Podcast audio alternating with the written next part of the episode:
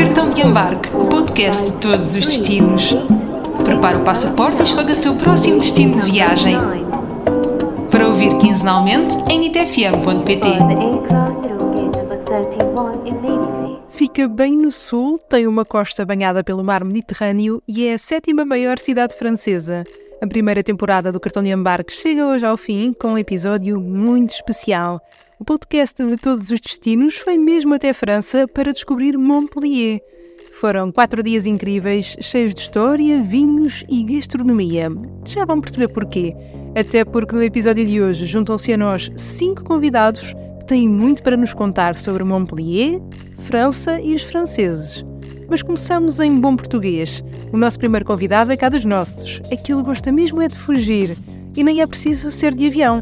Um bom livro ou uma boa série podem ter o mesmo efeito. E já agora, os bons podcasts também. Jornalista de profissão e viajante nas horas vagas, descobrimos-nos a descobrir Montpellier.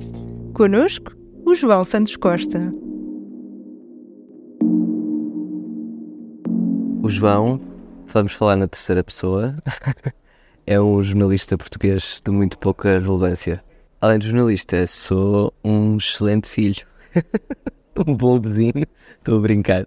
Esta coisa de, de, de, ser a profissão que nos define, de facto, é muito, muito mal. Mas, além de jornalista, sou uma pessoa criativa, sou uma pessoa que viaja, uma pessoa que gosta muito de fugir, não necessariamente sempre num avião. Pode ser, às vezes, um bom livro, uma boa série, tanto faz mas, mas gosto muito de viajar quando posso e quando tenho a oportunidade e felizmente tenho um trabalho que me dá essa oportunidade frequentemente. Confesso que percebo na perfeição. Talvez também por isso eu e o João nos tenhamos dado tão bem.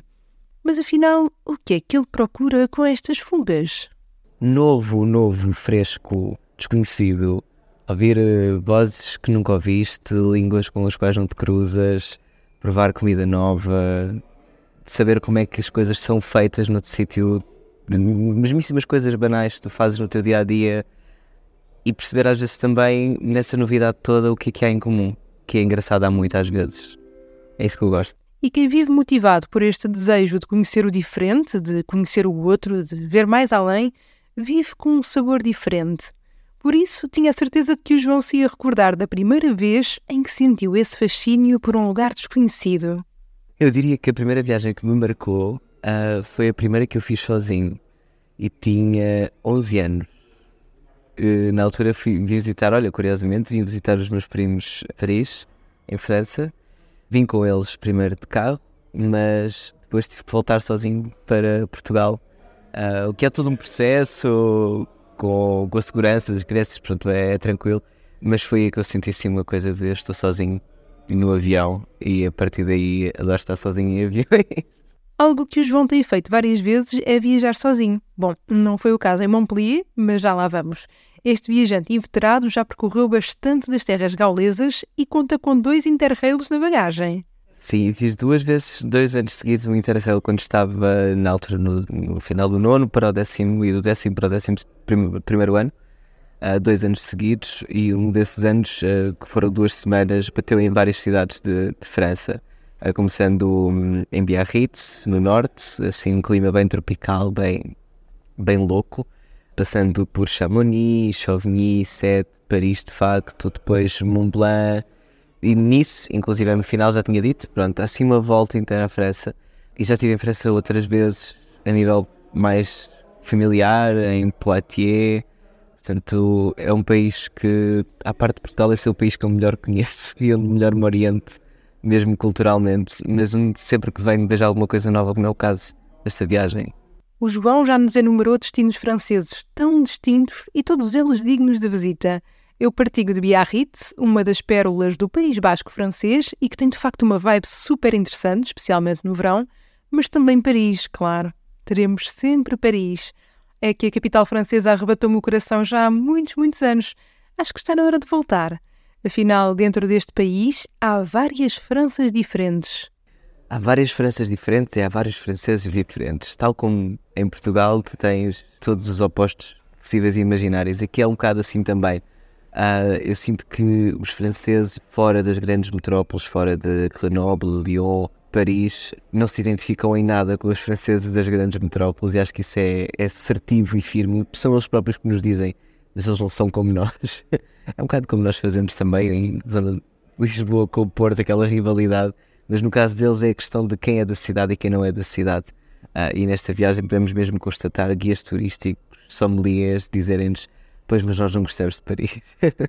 Porquê? Não sabemos, porque não vivemos com eles, mas há essa, essa grande diversidade.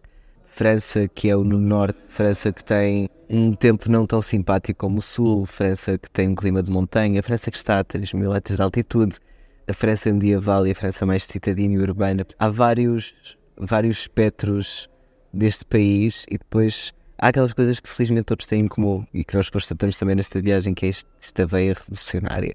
Tudo é um fruto da revolução ou uma semente para a revolução. É até, até, até inspirador de, de às vezes ouvir. É mesmo verdade. Eu própria dei por mim a trautear a banda sonora dos Miseráveis ao percorrer as ruas de Montpellier. E aqui só para nós, posso dizer-vos que o João fez o mesmo. A cidade foi completamente uma surpresa. Ponto, já, já vinha, sabias que eu vim sem ter planeado nada. foi a tirar roupa para a mala e, e, e ver, ver o que é que isto era. Sabia situar mais ou menos no mapa, há de ser para aqui, apontei para o pé do mar, há de ser aí. Mas é de facto uma cidade que a cada, cada passo que tu dás vais, vais vendo uma nova camada. Primeiro é uma cidade de estudantes e depois é uma cidade muito medieval, muito antiga. Depois é uma cidade também, ela muito moderna, muito, muito bem pensada, muito desenhada numa parte mais contemporânea que nós temos a oportunidade de ver. Depois é uma cidade de mar, mas também é uma cidade de campo, uma cidade de vinhas, uma cidade de. Acaba por ser um bocadinho de tudo e o que é curioso porque parece uma cidade muito pequena. Quando andas nela, consegues dar uma volta à cidade a pé, tranquilo, num dia, uh, ou em transportes públicos que são, mas podemos também constatar são ótimos, mas acaba por ter todas estas facetas de turismo, educação, aquela grande cultura vinivinícola, praia, a própria religião e história medieval, festivais de música associante, mas no meio disso tudo não notas o turismo, que é o que eu acho curioso. Portanto, ainda há aqui uma joia um bocadinho perdida na costa do sul de França, na Occitânia, que se calhar vale a pena visitar, porque ninguém está a vir para aqui à, à força toda é um aeroporto com ligação direta a Lisboa. É isso mesmo, uma ligação direta com a Transávia que sai de Lisboa duas vezes por semana, à quinta e ao domingo, ainda por cima daqueles voos relativamente curtos, a rondar as 2 horas e 20. Passa num instante e ainda és brindado com aquela vista sobre o enorme azul do Mediterrâneo. Mas perante uma cidade que se divide entre o contemporâneo e o medieval, que parte é que mais fascina o João? Eu adoro, eu sou um sagrado medieval, por muito bonito que seja uma nova cidade uma nova arquitetura, um novo planeamento, que é bonito ver, é agradável ver que as cidades evoluem para também se adaptar àquilo que nós exigimos delas. Mas é tão bom sermos nós a adaptarmos à cidade às vezes. E as cidades históricas mais medievais, e nós temos N exemplos disso em casa, são fascinantes. Porque há, aquelas coisas que tu só percebes quando entras num quarto de hotel e percebes que aquele edifício não foi feito para ser um hotel. E essas coisas têm, eu acho, um charme que é retirado numa cidade, numa parte nova da cidade que faz sentido ser nova para viver, para estudar, para ter bons serviços, bons transportes, mas perdes aquele charme, perdes, perdes a piada toda que são aquelas ruazinhas onde nós andamos de manhã e acho que essa parte para mim é sempre a preferida de qualquer cidade onde vou, parte antiga. O, aqui neste caso o Ecosson de Montpellier. Ruas como aquela em que ficámos hospedados, onde chegou a viver Jean-Jacques Rousseau. Não sei quanto ao João, mas uma das coisas de que mais gostei neste centro histórico foi de visitar o Mikvé medieval, um espaço dedicado ao ritual da purificação praticado no judaísmo. Ponto 1, um, começar por dizer que a cultura judaica fascina-me imenso e eu estive em mikvés desativados. Mikvés que não recebem uh, ativamente pessoas para atos religiosos de purificação, porque uh, na cultura e na religião e nas regras dessa religião, uh, uma pessoa que não é judaica não pode, judia, estou aqui a dizer um disparate se calhar, uma pessoa que não, não, pode, não pode entrar nestes espaços que são considerados e bem sagrados. Vi alguns desativados, Alemanha, a Itália, já do tempo da Segunda Guerra Mundial, ou antes da Segunda Guerra Mundial, e até em Lisboa e em Portugal tens alguns micfés também antigos que podes visitar porque já não são utilizados. Foi incrível ver que numa cidade onde tu não imaginas, porque Montpellier é muito antiga, mesmo muito antiga, e acho que é importante frisar o quão antiga é, porque é quase tão antiga como Portugal. E hum, perceber que houve houve diversas histórias que por aqui passaram e que não foi sempre esta cidade que hoje vemos. E que se calhar houve aqui um passado que nos devia a todos abrir um pouco os olhos para aquilo que também é a nossa história ao fim do dia. E ele foi um espaço muito, muito bonito de visitar porque ponto está muito bem conservado, foi descoberto muito recentemente, uh, é um mikve medieval, portanto era usado uh, há centenas e centenas de anos isso diz muito sobre nós, quem somos, de onde viemos, o povo do sul, sul da Europa, do qual nós fazemos parte, tem que aprender um bocadinho daquilo que também são as suas origens. E, e perceber que isto acontecia aqui há quase 700 anos. É, é fascinante, é um espaço onde tu entras e sentes uma atmosfera completamente alheia àquela que está na rua e acho que ninguém fica indiferente a isso. E ver o mikve com água, que é, é uma, uma coisa muito rara de, de uma pessoa não hoje dia conseguir ver. Para mim, visitar um mikvé também foi das experiências de que mais gostei. É uma joia que parece estar um bocadinho escondida, mas que vale muito a pena visitar. Basta entrarem em contacto ou passarem mesmo pelo posto de turismo de Montpellier e marcarem a vossa visita. Até porque o mikvé também é um dos locais favoritos do Bruno Martínez. Conta-nos que nasceu na Riviera Francesa, mas os seus pais são espanhóis. Hoje é guia turístico e levou-nos pelo centro histórico, onde adora dar a conhecer o Mikvé, mas também o Arco do Triunfo do século XVII e as inúmeras mansões privadas dos séculos XVII e XVIII. So yesterday we have been to the town center of Montpellier, which is called the Écusson, which means the coat of arms, because we have this shape that looks like a shield a certain way if you look from above. And it's interesting because this town center, contrary to many town centers that we have around in the region that are from the Roman antiquity, Montpellier is only 1037 years old, so it's quite young in comparison. Interesting to see that inside of it we have many interesting buildings such as the Arc of the Triomphe, La Porte du Pérou that was made in the 17th century. We have many private mansions from the 17th, 18th century. Most of them are very intriguing because you see the facade, you want to push the door, you want to see what's inside. And yesterday we have been to one that has a very beautiful facade, very 18th century, but inside it's still medieval because uh, you have all these surprises because you see that Montpellier started from a medieval city that was developed later in the 17th, 18th century after facing wars of religion, very difficult wars of religion. But uh, we have very surprising uh, cultural heritage in Montpellier. For me, I think the most surprising thing would be the mikveh, the ritual Jewish bath that we have seen yesterday it's underground, it's inside of a house. Some people go around the house and they don't notice that inside there is a treasure. We have this ritual Jewish bath from the 12th century that's still inside. We still have water inside and we have an interesting room. And this place is interesting because this place is directly connected to the history of the Faculty of Medicine of Montpellier. Montpellier has the oldest one that we have in the world that is still in activity.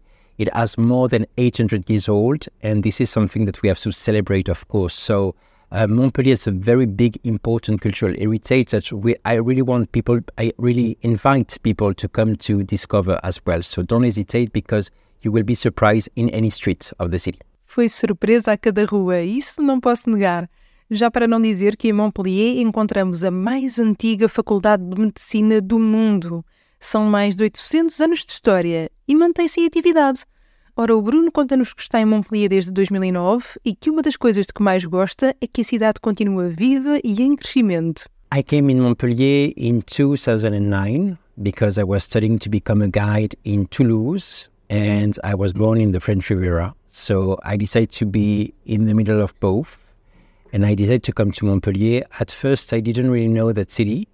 I went there just for holidays but the more I spent time in Montpellier, the more I took time to enjoy the city, the history of the city, but also the fact that the city is always moving forward.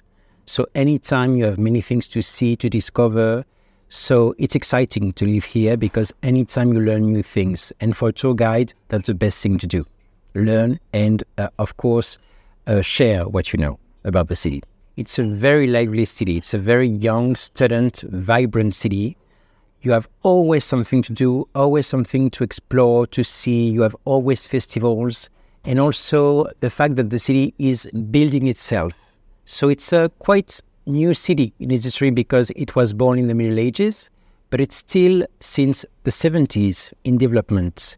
So anytime um, I am in Montpellier today, we have been doing a visit of the new, you know, districts of Montpellier, the modern ones, and you still see construction everywhere in the direction of the sea of the east, and that's interesting because anytime I want to bring new things to my tours, and uh, this is a good way for me to uh, see the future, understand better the future. And it's interesting to see that this city that was mainly inside of these walls back then in the Middle Ages, now it it keeps spreading itself because it's a very vitalic city. Every time it's keep moving, and I like that. Uma cidade que continua a construir-se e a reconstruir-se. Foi essa a sensação com que fiquei. E se gostas de arquitetura, tens paragem obrigatória em Antigone, um bairro moderno desenhado por Ricardo Ophil na década de 70. O Bruno mostrou-me alguns dos edifícios mais surpreendentes e eu confesso que esta foi mesmo uma zona fantástica de visitar. Daqui a pouco conto-vos o edifício a que me rendi completamente. Sabem qual foi o do Bruno? Chama-se Koinor como diamante. É um grande edifício espelhado, em tons de verde, numa forma que lembra precisamente um diamante. I really like a building that is called uh, the Koinor. It's a building that we have uh, close to the river of the Lez. And this building is fantastic because it has actually the shape of a diamond. It has a name of a very famous diamond and also the colors of it. It's very bright, very colorful. And anytime you look at this building, you see different kind of shades of colors. You see blue, you see green, you see purple. And I find it fascinating because it's a lively building. It changes every time. So anytime you go around, I, I run around these uh, parts of the city. So anytime I like to look at this building and see the colors changing. I like that. I think it's fascinating to see a building moving by itself anytime. mas foi na Árvore Branca que me sentei a conversar com o Bruno. L'Arbre Blanc, em francês, é um impressionante edifício de 17 andares do japonês Su Fujimoto, em que as suas muitas varandas são como ramos. The white tree in which we are right now, uh, we are welcome here. Uh, it's a great place because it's actually one of these folies that we have in Montpellier. Folies in the term of very crazy architectures that we have in Montpellier, uh, in the many districts of Montpellier. This district is a district of Richter. And in this district, we have this big tree that is a, like a tower, tower looking like a tree because we have balconies that looks like branches of a tree, white metallic tree. And it's fascinating because this one appeared in 2019. It was made by a very famous Japanese architect, Su Fujimoto. And uh, this place, when it was created, it was fascinating because many people from all around the world have been impressed by that and they did so many articles about this building. Quand il me prend dans ses bras, il me parle tout bas, je vois la vie en rose. Il me dit des mots d'amour, des mots de tous les jours, et ça me fait quelque chose. Posso dizer-vos que depois de caminhar junto às margens do Rio Lé, entre todos estes exemplares de arquitetura, A cereja no topo do bolo foi subir ao 17º andar e beber um cocktail neste rooftop com vista para toda a cidade, bem no topo da árvore branca. A conversa foi por aí que continuou, até porque quis saber mais sobre os franceses. Segundo o Bruno, são na generalidade pessoas exigentes, curiosas e muito interessadas na sua história e património. Uh, wow, uh, French people, uh, they are actually very curious about the history of things. They know that the cultural heritage is important in France, so they valorize more and more it. So anytime they travel, they, they, they want to see history. They want to continue, you know, uh, following what they are seeing in other things, such, such as Nîmes, for example, where they see, for example, a Roman temple. They want to continue this history in Montpellier because they know they're going to find the Middle Ages they, they really appreciate what they see, and at the time they have that kind of um, of temper. They they really know what they want. they don't want to be disappointed. So anytime you have to show them impressive things, things that they don't see usually, and things that are very uh, striking, you know, when you see that for the first time. So the cathedral, for example, it's a must. It's something that they have to see at first. But you know, it's very different from other con- uh, countries and uh, people because American, for example, they are surprised by just a little stone because it's very old. And for French people, they have to be impressed by something directly. So I take them to impressive places most of the time. Pois é, a Catedral de Montpellier é paragem obrigatória para qualquer francês que se preze. e deve ser para todos os que estejam de passagem, já que é um belíssimo exemplar gótico e fica paredes meias com a Faculdade de Medicina de que vos falei há pouco. Ainda por cima tem um estilo que facilmente nos remete para Hogwarts. Tenho a certeza que os fãs de Harry Potter vão concordar. Mas atenção, porque à volta de Montpellier também há muito para descobrir. Around Montpellier, I would definitely recommend uh, Castries. Castries is a small uh, village close to Montpellier, but in Castries, what you have is something quite interesting. You have a castle from the 18th century that belonged to the family of Castries. And uh, these uh, people actually have a castle that has been reopened a few months ago that you can visit with a tour guide at the tourist office. And inside, you have the furniture uh, from the 18th, 19th century uh, that has been actually put in different rooms. And also, you have a big garden that is like uh, it would be a little Versailles in a certain way. And it's a great, enchanting place because it's a small village. So you have this beautiful atmosphere of a small village. And at the same time, you have this huge, impressive castle in the whole middle of the city. So don't hesitate. Castries would be a very great recommendation. Then after, I would say Sète. Sète, many people don't really know that city, but it's like Marseille, but much more, well, Marseille is great, but uh, it's much more charming because it's like you know, you have the impression to be in a little Venice in a certain way because you have these canals, you know, and you have all these people around. You have a lot of fishermen, and it was a city that was, um, you know, many Italian people lived in the city for ages. So that's why you have this impression to be in Italy because anytime you go in Sète, you have lots of colorful facades everywhere. And it's also the city of Georges Brassens, a very famous, you know, uh, songwriter and singer in France. So you find that atmosphere every time you walk there. And if you like oysters, for example, or fish, that would be the best place I would recommend for that. Especially if you go to the covered market in Set, you will have the best there. So don't hesitate. Em Castries, uma pequena aldeia a 15 km de Montpellier, podemos visitar um castelo que reabriu há poucos meses. Mas o Bruno também nos aconselha Sete para descobrirmos os seus canais e os seus pescadores. Afinal, é na cidade de Georges Brassens que termina o canal do Midi, e por isso mesmo é como uma porta para o Mediterrâneo. E se gostas de ostras e de peixe, este é mesmo o sítio certo para ti. Ora, estamos em França, é verão e provamos este peixinho da costa. O que é que cai mesmo, mesmo bem? Um vinho branco. Não fosse este um dos países que mais produz e consome o néctar de Baco. Foi por isso que falei com a Océane ao visitar o Domaine de Verchamp, uma propriedade vitivinícola cuja primeira pedra é de 1582 e segundo me contaram, foi aqui que as primeiras vinhas francesas recuperaram da filoxera.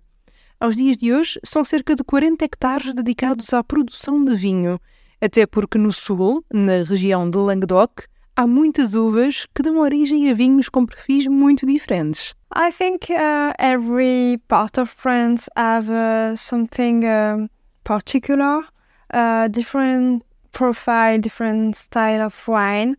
But yeah, for the south, we have a lot of grafts and a different profile, a strong red, but also something light.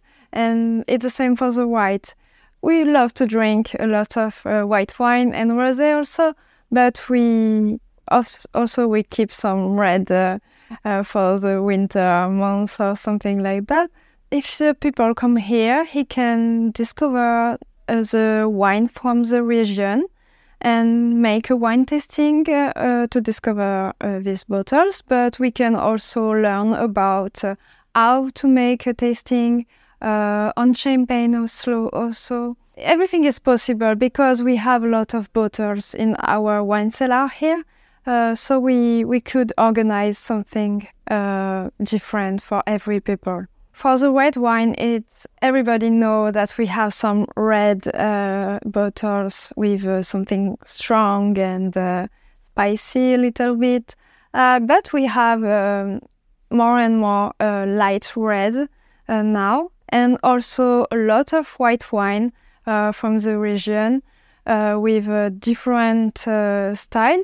But um, yeah, we have a lot of choices, and we can find something that you could love, I think. Uh, we have wine for everybody. É verdade, aqui há vinho para todos os gostos. Há tintos fortes e com sabor, mas também há cada vez mais brancos e vinho tinto leve. Tive a oportunidade de provar vinhos fantásticos nesta visita que fiz com a Oceane. É uma experiência que aconselho e que está acessível a todas as carteiras. Na prova mais económica, podes provar 7 vinhos por apenas 20 euros. Mas estando uma portuguesa e uma francesa à conversa sobre vinhos, a pergunta era inevitável. Quais é que são as maiores diferenças entre os nossos vinhos? Not so much different, but uh, probably the grapes. Yeah, the grapes are very dif- different. The soil also, and maybe how we make our wine. But uh, you have some wine a little bit more strong, and also we have this type of uh, wine, and you have also something dry for your white, and we have also that, and you have the part with uh, something sweet, and we have also something like that in south of Languedoc. So yes, it could be a different uh, type of wine, but also something very similar. It's uh, very interesting to discover this part of France because we have a, a long history uh, in this region and something very rich and cultural. Uh, and also, it's interesting to discover the food and the wine pairing that we can make here. So yeah, it's it's nice to beco- to come here, but probably more in uh, May or September because it's very hot also here uh, during summer. Um, yeah, I think it's interesting to to come here and, and discover the story of the city of Montpellier and other city around Montpellier also. And we have a different uh, type of uh, part, uh, like we have the sea, we have mountain. Uh, so you can make what you want and probably find something very fun. Parece que as maiores diferenças estão mesmo nas uvas, no terreno e na forma como se faz o vinho. Aprendemos mais sobre os néctares de Languedoc com a Oceane, que também nos disse que maio e setembro são os melhores meses para visitar Montpellier. Aqui há vinha, há montanha e também há praia. Mas eu, na verdade, decidi rumar ao Panier d'Aimé, bem no centro da cidade, para combinar os vinhos franceses com iguarias de chorar por mais foi recebida pelo Marcel, que me contou como decidiu mudar de vida aos 58 anos. Para trás ficou Paris e o trabalho em comunicação. Agora encontramos-lo em Montpellier, à frente de uma loja de produtos regionais que tem um pouco de tudo: ovas, patés, conservas, bolachas e vinho, claro. Avant, avant effectivement de racheter cette épicerie, Antes de comprar esta mercearia, trabalhei na indústria da imprensa, mais especificamente no setor da imagem. Comercializava conteúdos para semanários, diários, etc. e também para empresas. Por outros termos, vendíamos conteúdos jornalísticos a empresas e para a sua comunicação interna. E fiz isso durante 25 anos. E, como tudo o resto, ao fim de algum tempo, desgastamos-nos, tornamos menos bons, menos relevantes, porque nos gastamos com o tempo e assim por diante.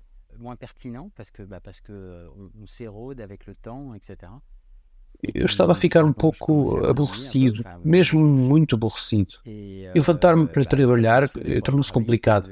Todas as manhãs dizia para mim próprio, outra vez. Disse a mim próprio, tenho mesmo de me mexer.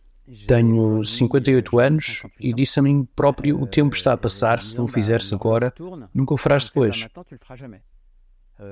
Depois vim para este sítio. Comparado com Paris, havia uma diferença enorme. Disse para mim próprio: se isto pode ser um local de trabalho, é ótimo. Tivemos de pôr tudo em ordem, demorou cerca de um ano.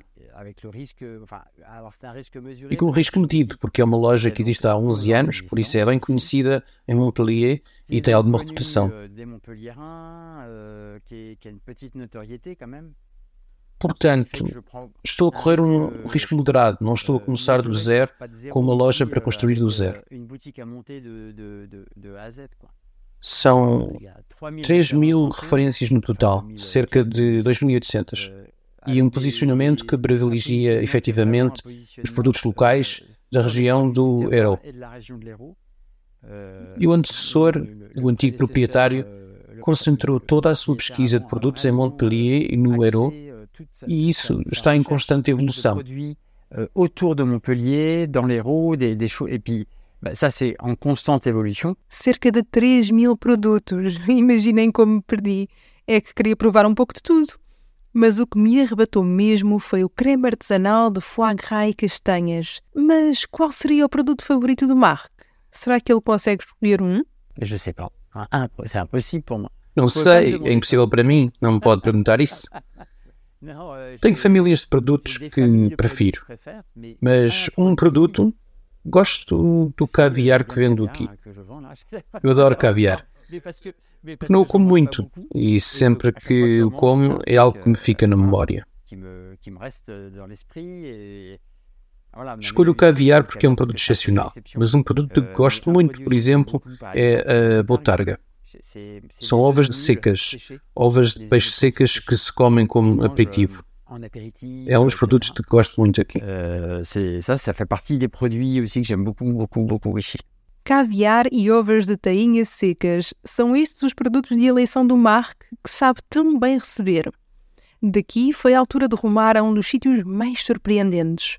Na verdade, trata-se de uma pequena ilha entre o Mediterrâneo e uma lagoa. E é ali que encontramos o Domaine de Magalone. Nesta propriedade com 24 hectares produz-se vinho orgânico e encontramos uma catedral dos séculos XI e XII. Esta é a casa da Associação Compagnon de Magalone, que emprega 115 pessoas com deficiência que estão envolvidas desde o processo de produção de vinho ao cultivo de vegetais e ao restaurante. É sobre isso que nos fala a Maglone, a responsável de comunicação da associação. I'm the responsible of communication, manager in communication of uh, l'association Compagnon de Maguelone. It's a place with a wonderful cathedral from the 11th and 12th century, very old place.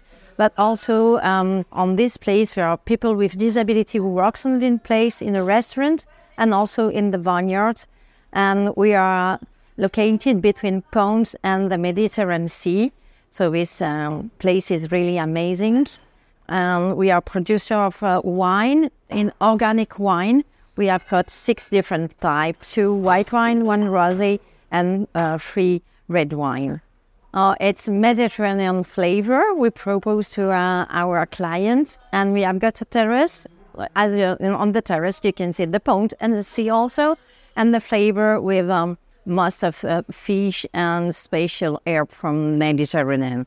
And also we have got wonderful cheese. As vistas são mesmo, mesmo bonitas e podemos admirá-las ao percorrer a propriedade, num caminho em que nos cruzamos com diversos tipos de aves, mas também a partir da esplanada do restaurante, onde se come uma ótima solha com ratatouille. A produção de vinho orgânico faz-se desde 2014 e hoje contam com seis vinhos diferentes. Mas sim, quem me encantou foi a Catedral de Pedro e Paulo. E não é que eu pude mesmo pegar na chave desta catedral?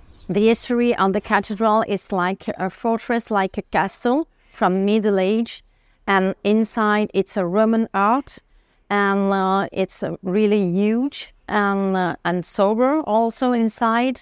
The cathedral is made with stone and no wood, and we um, I've got uh, like a window, a modern window, but uh, it's amazing. É um dos sítios a não perder. Ainda por cima está aberta todo o ano e a entrada é grátis. E ainda podem ver as escadas com degraus muito pequeninos por onde o Papa era levado de burro, escada acima. Já para não falar dos dois festivais de música que acontecem aqui e das visitas enoturísticas que acontecem à quinta-feira. Visitar Montpellier significa todo um buquê de experiências à nossa disposição. Mas Maglone também foi a experiência que o João mais gostou. Que eu acho que aquela que mais, mais impactou e acendeu o cromo por história foi a visita a Maglone, aquela catedral escondida no meio das areias, no meio das minas, e o um mundo especial, onde tivemos a oportunidade de subir ao telhado de uma cadeirante do século XII, estar ao lado do fim, não é? É uma coisa que não acontece mais. Um, e, e, provar comida cultivada e cozinhada, servida tudo por pessoas com, com deficiência que moram ali e é um espaço que, é um santuário Uh, e, e, existe para ser um santuário para essas pessoas, portanto foi um espaço absolutamente marcante. Contas feitas, Montpellier é um destino para figurar na nossa lista? Uh, eu acho que é um destino interessante, um, um bocadinho ainda obscuro, porque se perde no, no rol de cidades francesas que podes citar um, e que são mais conhecidas no público português, de facto, mas é um destino completo. Um, não queres ir à praia hoje, tudo bem, tens, tens, tens muito que fazer além de ir à praia, queres só fazer praia, se tens muito que fazer, tenho uma crítica. Fecha tudo muito cedo. Isso, para quem procura se calhar umas férias com sair, beber um copo, ir para uma discoteca, no final, não há. Portanto, se é um destino, não querem vir descansar, ser levar boa comida, uma boa praia, ou simplesmente andar, uh, ver o que é que dá, dar uma bicicleta, como nós fizemos os dois, sem grande capacidade, mas fizemos. É um destino para alguma aventura comida, sim. E até romântico, eu acho um destino romântico, por isso pode ser uma oportunidade para dois. Eu sou suspeita porque gosto imenso de ir beber um copo, mas não ficar até demasiado tarde. E foi isso que encontrei. Ao fim de quatro dias de viagem, sabem o que é que o João leva de Montpellier? Uma renovada noção de que tu nunca sabes mesmo onde é que vais. E às vezes até pode ser bom. Não, não saberes bem o que é que vais encontrar, o que é que deves esperar. E o que nós dizíamos ao longo destes quatro dias foi fascinante. Continuamos a ver coisas novas todos os dias, continua a ser eh, interessante, continua a, captar, depois a encontrar pequeninos e cantos e detalhes, porque lá está, é essa coisa das cidades medievais. Depois tem uma particularidade interessante, é uma cidade muito antiga, uma população muito jovem, uh, o que cria uma dinâmica muito interessante, muito gira. Portanto, leva aqui uma noção quase romântica que há mais do que aquilo que às vezes imaginas que há à tua espera no destino. Portanto, vai-me confiar se aquilo vai sempre uma coisa boa. E aqui, em Montpellier, encontrei tantas coisas boas que me surpreenderam. Resta-me agradecer ao João, ao Bruno, ao Oceane, ao Marc e à Maguelone por terem tornado esta viagem ainda mais especial. Quanto a nós, até ao próximo destino.